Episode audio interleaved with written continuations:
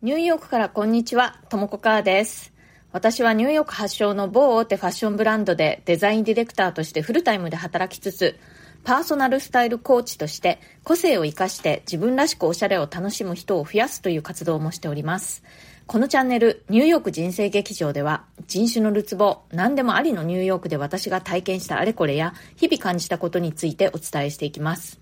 ニューヨークの自由でポジティブな空気感とともに、ちょっと元気が出る話をお届けしてまいります。それからプレミアム放送も配信しております。週に1、2回、通常放送よりももっとプライベートな距離感で、ニューヨークで暮らす私の本音や仕事の裏話、失敗談や成功談、現在試行錯誤中の事柄などについてお話ししています。お申し込みは、ボイシーのウェブサイトからの方が、アプリからのお申し込みよりも金額的に断然お得になっておりますので、ウェブサイトからのお申し込みがおすすめです。リスナーの皆さんと私とで、えお互いに励まし合ったり応援し合えるような、そんなポジティブな場にしていきたいと思ってやっておりますので、そちらも合わせてお聞きいただけたら嬉しいです。それでは今日もよろしくお願いします。しばらくファッションの話を全然していなかったのでね、皆さんに私がファッション業界で働いているということを忘れられてしまいそうなんですけれども、えー、私のメインの仕事というのは、ファッション系のグラフィックやプリントのデザイナーなんですね。今日は久々にファッションの話をしてみたいと思います。今日は、えー、ボイシーのハッシュタグ、これだけは譲れないというのに、えー、合わせまして、私がファッション、まあ、お洋服だったり小物だったり、靴だったり、そういったものを選ぶ上で、これだけは譲れない点というのに関してお話ししようと思います。結論から言いますと、それは着心地ということになります。まあ、靴だったりすると、まあ、履き心地とか、まあ、そういうことになると思うんですけれども、もちろんね、デザインだったり、いろいろとその洋服とか小物を選ぶ上で、こだわりっていうのはすごくあるんですけれども、でもどうしてもこれは譲れないっていうのは、やっぱり着心地、履き心地なんですね。色とかね、デザインとかそういった要素がどんなに気に入っても、着心地が悪いものに関しては私はもう却下することに決めています。これね、過去に何回もそれを無視してね、着心地の点を無視して失敗したなって思ったことがあるからなんですよね。やっぱりどうしてもこのデザインが好き、見た目が好きっていうので、ちょっとだけ着心地は悪いけれども、まあ我慢するかっていう気持ちでね、買ったものっていうのはね、結局やっぱり着なくなってしまうんですよね。そうすると本当に無駄になってしまうので、本当にね、お金の無駄、スペースの無駄、反省しかないっていう感じなんですね。反省というか、まあ、後悔というか。でもまあ、それをね、ほんとまた忘れて同じ失敗を繰り返しちゃったりするんですよね。ちょっとぐらい着心地悪くてもいいか、みたいな気持ちになっちゃったりするんですよね。やっぱりどうしても見た目の点で気に入ってしまうと。あとは見た目の他にも、その、お値段がね、すごくこう、お得だったりして、この値段だし、まあ、いっか、みたいな気持ちで買ってしまうとね、結局、ほとんど着ないんですよね。本当にね、着てみては脱ぐ。それで他のもっと着心地の良いものに着替えてしまう。っていうことが何回も何回もあって、まあそれで私もやっと学習したという感じです。この着心地という点にはね、えー、いくつかの要素があると思うんですけれども、まずは素材ですね。身につけた時にこう肌にねこう心地よいというか肌触りがいいっていうことはすごく大事な点だと思うんですね。少なくともねあのニュートラルまあ可もなく不可もなくというとまあ、うん、ちょっと変な言い方ですけれども最低でもこう身につけている時にね気にならないその素材の感じが気にならない程度ではなければいけないと思うんですね。何かがこうチクチクするとかこうゴワゴワするとかなんかこう皮膚呼吸ができない感じがするとかそういう感じが少しでもあるっていうのはね私はもうその時点で却下することにしています。洋服の中にはねあの例えばジーンズとか、あとは革製品なんかでね、こう、よく育てるなんていう言い方をする方もいらっしゃるんですけれども、最初は結構ゴワゴワな感じだけれども、着ていったりお洗濯をするうちにだんだんこう肌に馴染んでいく、体に馴染んでいくみたいなものもあるとは思うんですね。だからそういうふうにもう分かっているものであればいいと思うんですよ。でもそういう育てる系以外のお洋服は、最初に身につけた時の感覚というのをすごく大事にした方がいいと思います。それちょっとした不快感、ちょっとだけチクチクするかなうっすらと、みたいに思っているものってね、あの、着ているうちにね、だんだん気にならなくなるどころか逆なんですよ。すごくもうもっと気になるようになるのが、まあ通常ですね。なので、えー、うっすらと感じるね、まあ不快感のようなものは無視しない方がいいと思います。えー、それから着心地を構成する要素その2としては、サイズ感ですね。サイズがぴったりの服っていうのはやっぱり着心地がいいです。きつすぎても着心地が悪いし、あとは、あの、ゆるすぎてもね、着心地が悪いんですよね。で、ここで言うね、サイズ感というのは、その、デザイン的な意味ではなくてですね、そのフィット感っていう意味です。デザイン的なことで言うと、まあ、オーバーサイズのものとかね、私も結構好きで着たりするんですけれども、それでも、その、デザインとしてオーバーサイズだけれども、こう、フィットは合っているっていうのありますよね。それと、その単にブカブカだっていうのは、やっぱり違うじゃないですか。そういう意味で、そのフィット感、サイズ感っていうのを大切にするっていうことが、着心地のもう一つの要素かなと思います。でこれに関しては、私はお洋服なんかであれば、お直しすることによってね、もっとあのフィット感が良くなるのであれば、必ずするようにしています。まあ、お直ししなくてもね、一応着ることはできるし、お直し代わざわざかけるのもったいないって思うかもしれないですけれども、やってみるとね、本当に、あの、フィットが良くなると、服って本当に着心地がアップするんですよね。そうするとね、あの、やっぱり着心地がいいっていうことで、どんどん着るようになるし、あともう見た目的にもね、良くなるので、そういう意味でもまたどんどん着るようになるんですよね。そうすると、本当に、あの、お直し代って元が取れるんですよ。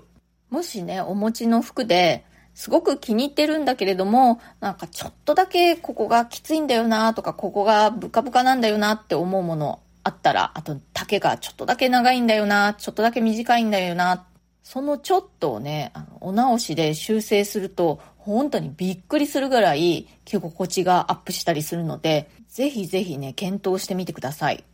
で、このフィット感に関してもっと顕著なのが靴ですね。靴は本当にフィット感を大事にしています。で、靴ってね、あの、お直しってできないじゃないですか。まあ、修理はできるけど、そのフィットを変えるって、まあ、少し皮を伸ばしたりとかね、そういったことはできるかなと思うんですけれども、あと中敷きを入れるとか、それ以上はまあできないので、もう買う時点でフィット感は厳しくチェックするようにしています。で、これもまたね、見た目がすごく気に入っちゃったりだとか、まあ、お値段がすごくお得だったりっていうことで、ちょっとだけフィット感がなんかまあまあなんだけれども、まあいっかっていう感じでね、買ってしまったものって、本当に結局履かなくなってね、無駄なんですよね。これに関してももう数々の失敗を私も繰り返して、やっともうやっぱりフィット重視、靴は特にっていう風に、えー、そういう境地に至りました。ニューヨークのファッション業界で働くおしゃれさんたち、まあ、私の同僚とかそういう人たちを見ていると、お気に入りのものをヘビロテして着るっていうスタンスの人が本当に多いです。えー、お洋服とか、そういう靴とか小物に関して、これが私のお気に入りだってヘビロテしたいって思える要素ってデザインだけじゃないと思うんですよね。見た目だけじゃなくて、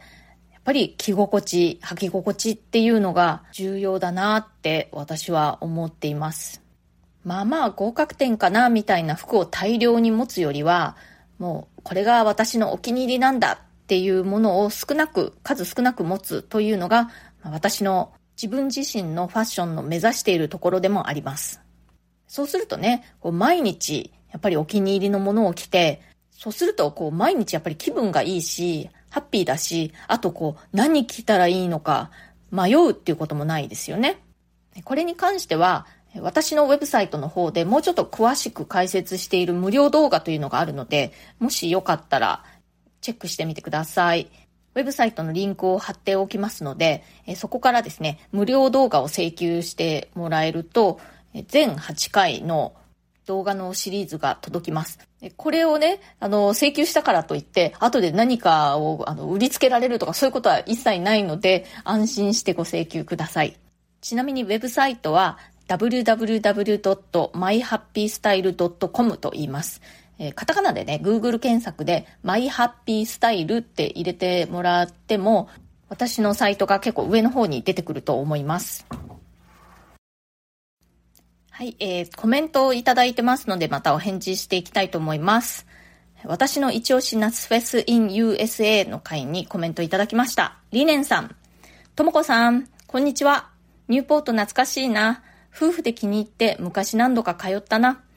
犬と一緒に入れる真ん中に丸い噴水のあるレストランが気に入って何度も行ったな。あのレストランはまだあるのかな海に浮かぶヨットが素敵ですよね。ということで、リネンさんありがとうございます。そう、私の一押し夏フェスはですね、えー、ニューポートジャズフェスティバルで、結構ね、もう毎年恒例という感じで通っているんですけれども、今年もまた行ってきました。コロナ後初という感じでね、えー、嬉しかったですね。プレミアム放送の方で、えー、この今年のニューポートジャズフェスティバルのお話をしていますので、もしよろしかったらそちらも合わせてお聞きいただけたら嬉しいです。リレンさんのお気に入りの犬と一緒に入れる真ん中に丸い噴水のあるレストランっていうのがね、どこなのかがめちゃくちゃ気になっています。私も結構ニューポート私の夫の地元なのでね、もう何度も何度ももう数えきれないほど行っているんですけれども、その丸い噴水のあるレストラン、どこだろう？なんかね、あの、長年通っているとはいえ、同じところにばっかり行ってしまうんですよね、レストランなんかも。だから、の真ん中に丸い噴水のあるレストランっていうのを行ったことないですね。うーん、気になる。ちょっとね、あの、今年の夏調べてみようかなと思います。聞いてみます、人に。そう。あと、ニューポートといえば、やっぱりヨットですよね。今年はね、まだ乗ってないんですけれども、そのうち乗ると思います。それから、コロナ禍にニューヨークを去った人、とどまった人の会にコメントいただきました。みかこさん、おはようございます。久しぶりに猫図の声聞こえたよ。外から今、猫ちゃんの鳴き声。えベランダに入ってきたのか？と思ったら、ともこさんの放送の中から聞こえたんだね。小吉ラッキーデーだわ。住む場所大切ですね。ご縁大切にして、唯一無二の私を、一度の人生を悔いなく生きたいな。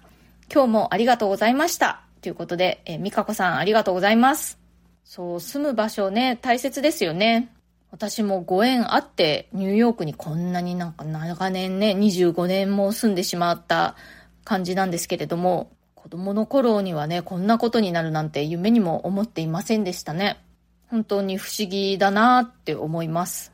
私もこの後ニューヨーク以外のところにまた住むっていうことあるのかなあるような気もする。うん、どうなんでしょう。またそれもご縁ですよね。はい、今日は、え、これだけは譲れないというハッシュタグで、私が洋服や靴を選ぶときに絶対に重視している点についてお話ししてみました。え、それは、着心地、履き心地ということなんですけれども、まず一つには素材、